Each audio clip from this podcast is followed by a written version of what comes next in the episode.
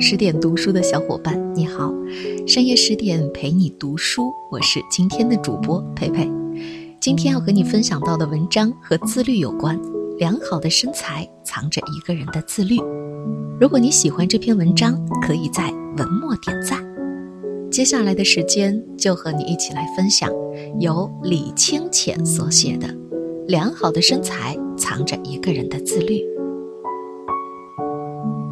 参加初中同学聚会，感触最深的一点是，20多年前的小鲜肉、小鲜花们大多中年发福，最夸张的不止胖了1圈，而是胖了3圈。王二毛是我们班为数不多不但没发福还变瘦的人。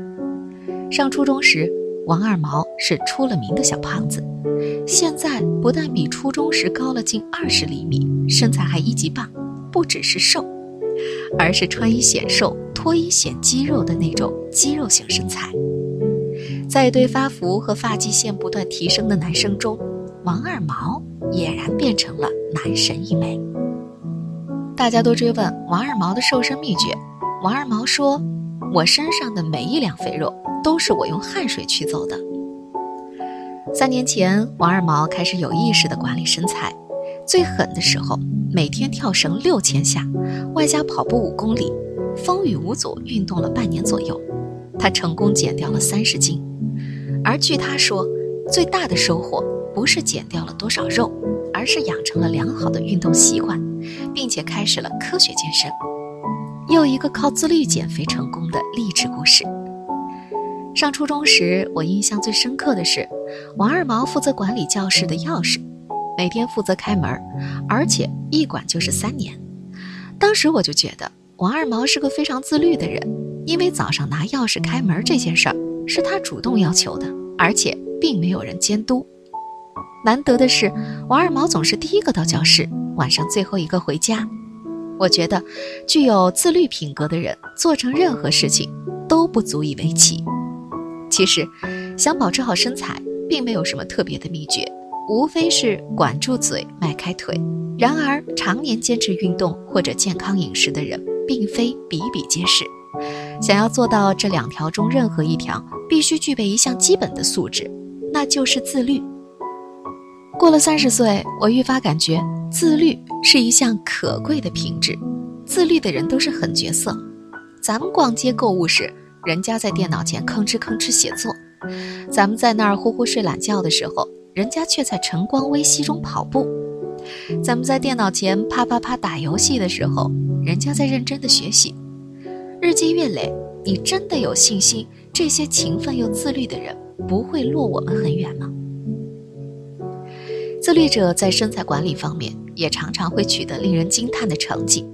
众所周知，相比于少吃多动，塑身的效果更理想。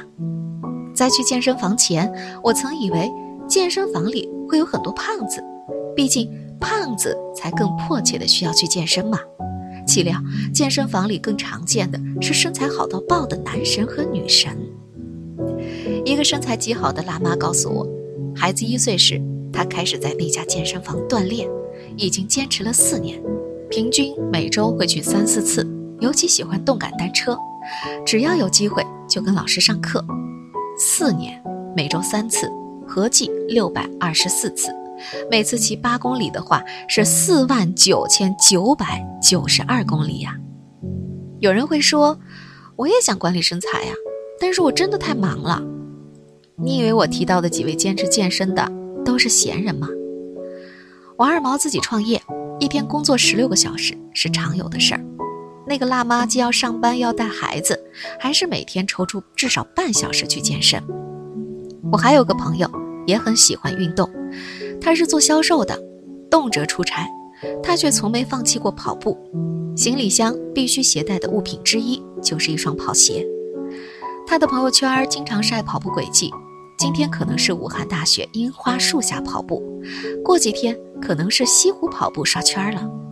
所以问题的关键不是你有没有足够的时间，而是够不够自律。因为足够自律，所以再忙再累都会抽出时间运动。这样的人，我实在找不出他们身材不好的理由。自律的人不只善于自我约束，更善于长期自我约束，所以才会取得较理想的效果。他们内心好比装了个闹钟，而准时给闹钟上发条的人，正是他们自己。我曾经加入一个运动群，群里正能量满满，每天会签到打卡，晒运动轨迹。我发现，在这个群里能长期坚持下来的人，无一不是自律的人。他们不需要别人提醒，而且他们中大多数人6点前就已经运动完毕。我曾经问其中几个人为什么要起那么早跑步，其中一位群友说，以前曾经把跑步安排在晚上下班后，但他上班特别忙，经常加班到很晚，于是跑步计划就泡汤，后来干脆就改成早上，这样就再也没有理由不去运动了。原来长于自律的人也不是没惰性，只是不给自己偷懒的机会罢了。还有一位群友则表示，早上跑步无人打扰，而且跑完步后精神状态极好。把必须做的事情放在前面，也是他们早晨运动的原因。人的身体是需要管理的，健康是最低要求，其次才是体型。如果放任自流，恐怕不只是横向发展这么简单，随之而来的可能还有体能差、高血脂、高血糖之类的健康问题。经常管理身体的人就很容易观察出来。前段时间单位电梯总是出故障，有几次甚至需要从1楼爬到28楼。不太管理身体的几位走了一半就累得气喘吁吁，表示爬不动了。而经常锻炼的几位爬到28楼只需6-7分钟，甚至连粗气都没喘。不仅仅如此，4天后不太常运动的几位还表示大腿疼得厉害，而经常运动的那几位压根儿不会腿疼。是的，运动带来的不只是好身材，还有好的体能和健康，这也是很多人坚持长期管理身体的根本原因。说到自律，我还想分享一个好友减肥的经历。他曾选择去一家减肥机构，减肥机构提供按摩减肥，同时要求严格按照食谱进餐。那个食谱我只看了一眼就觉得饿得眼花。早上是2个蛋白、2根小黄瓜，中午是素草西兰花、豆芽菜、1个馒头，晚上是1个苹果、1个西红柿。也就是说，全天唯一的主食就是中午的那个馒头。我觉得只要按照这个食谱吃，坚持吃上1个月，估计也能瘦上20斤。我感觉减肥中心是借按摩的由头收费而已，建议好友不要上当。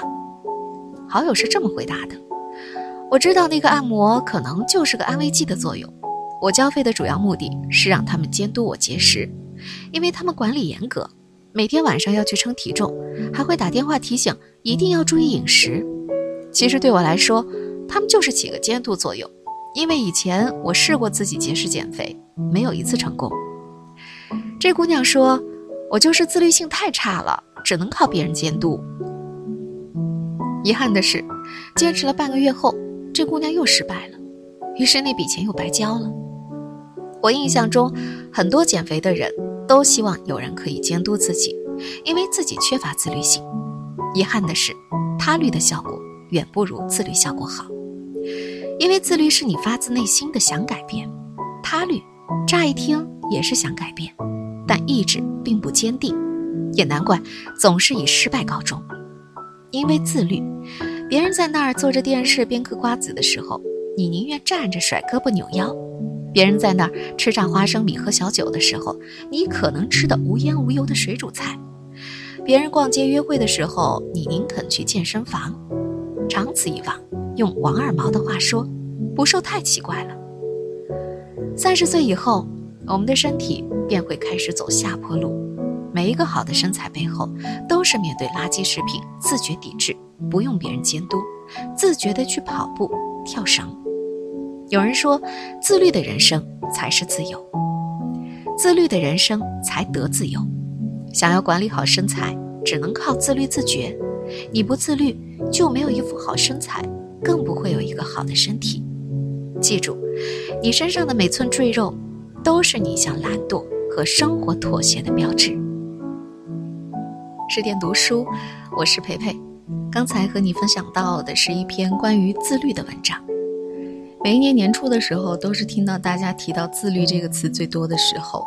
但是不是听了鸡汤你就可以长出腹肌，还是需要在以后的每一天的时间当中好好的自律，做该做的事情。你身上长出的每一块肥肉都需要你用自律的行为去击退它，良好的去管理你的身材，再扩展到良好的去管理你的生活，从而拥有一份健康的自律的人生。这就是今天在深夜10点和你分享到的内容。更多美文，欢迎关注微信公众号10点读书。我是培培，下一个10点我们再见。